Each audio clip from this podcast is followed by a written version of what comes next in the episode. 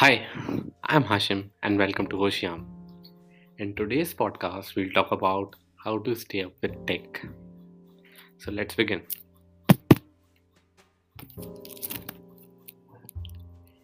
Staying up to date with technology can be important for personal and professional development. Here are a few ways how you can stay tech savvy. So let's begin. Number one, keep an eye on industry news and trends. Follow tech focused news outlets, blogs, and social media accounts to stay informed about new developments and trends in the tech world. Number two, attend conferences and events. Conferences and events such as tech trade shows and meetups can be a great way to learn about new technologies and network with other tech professionals.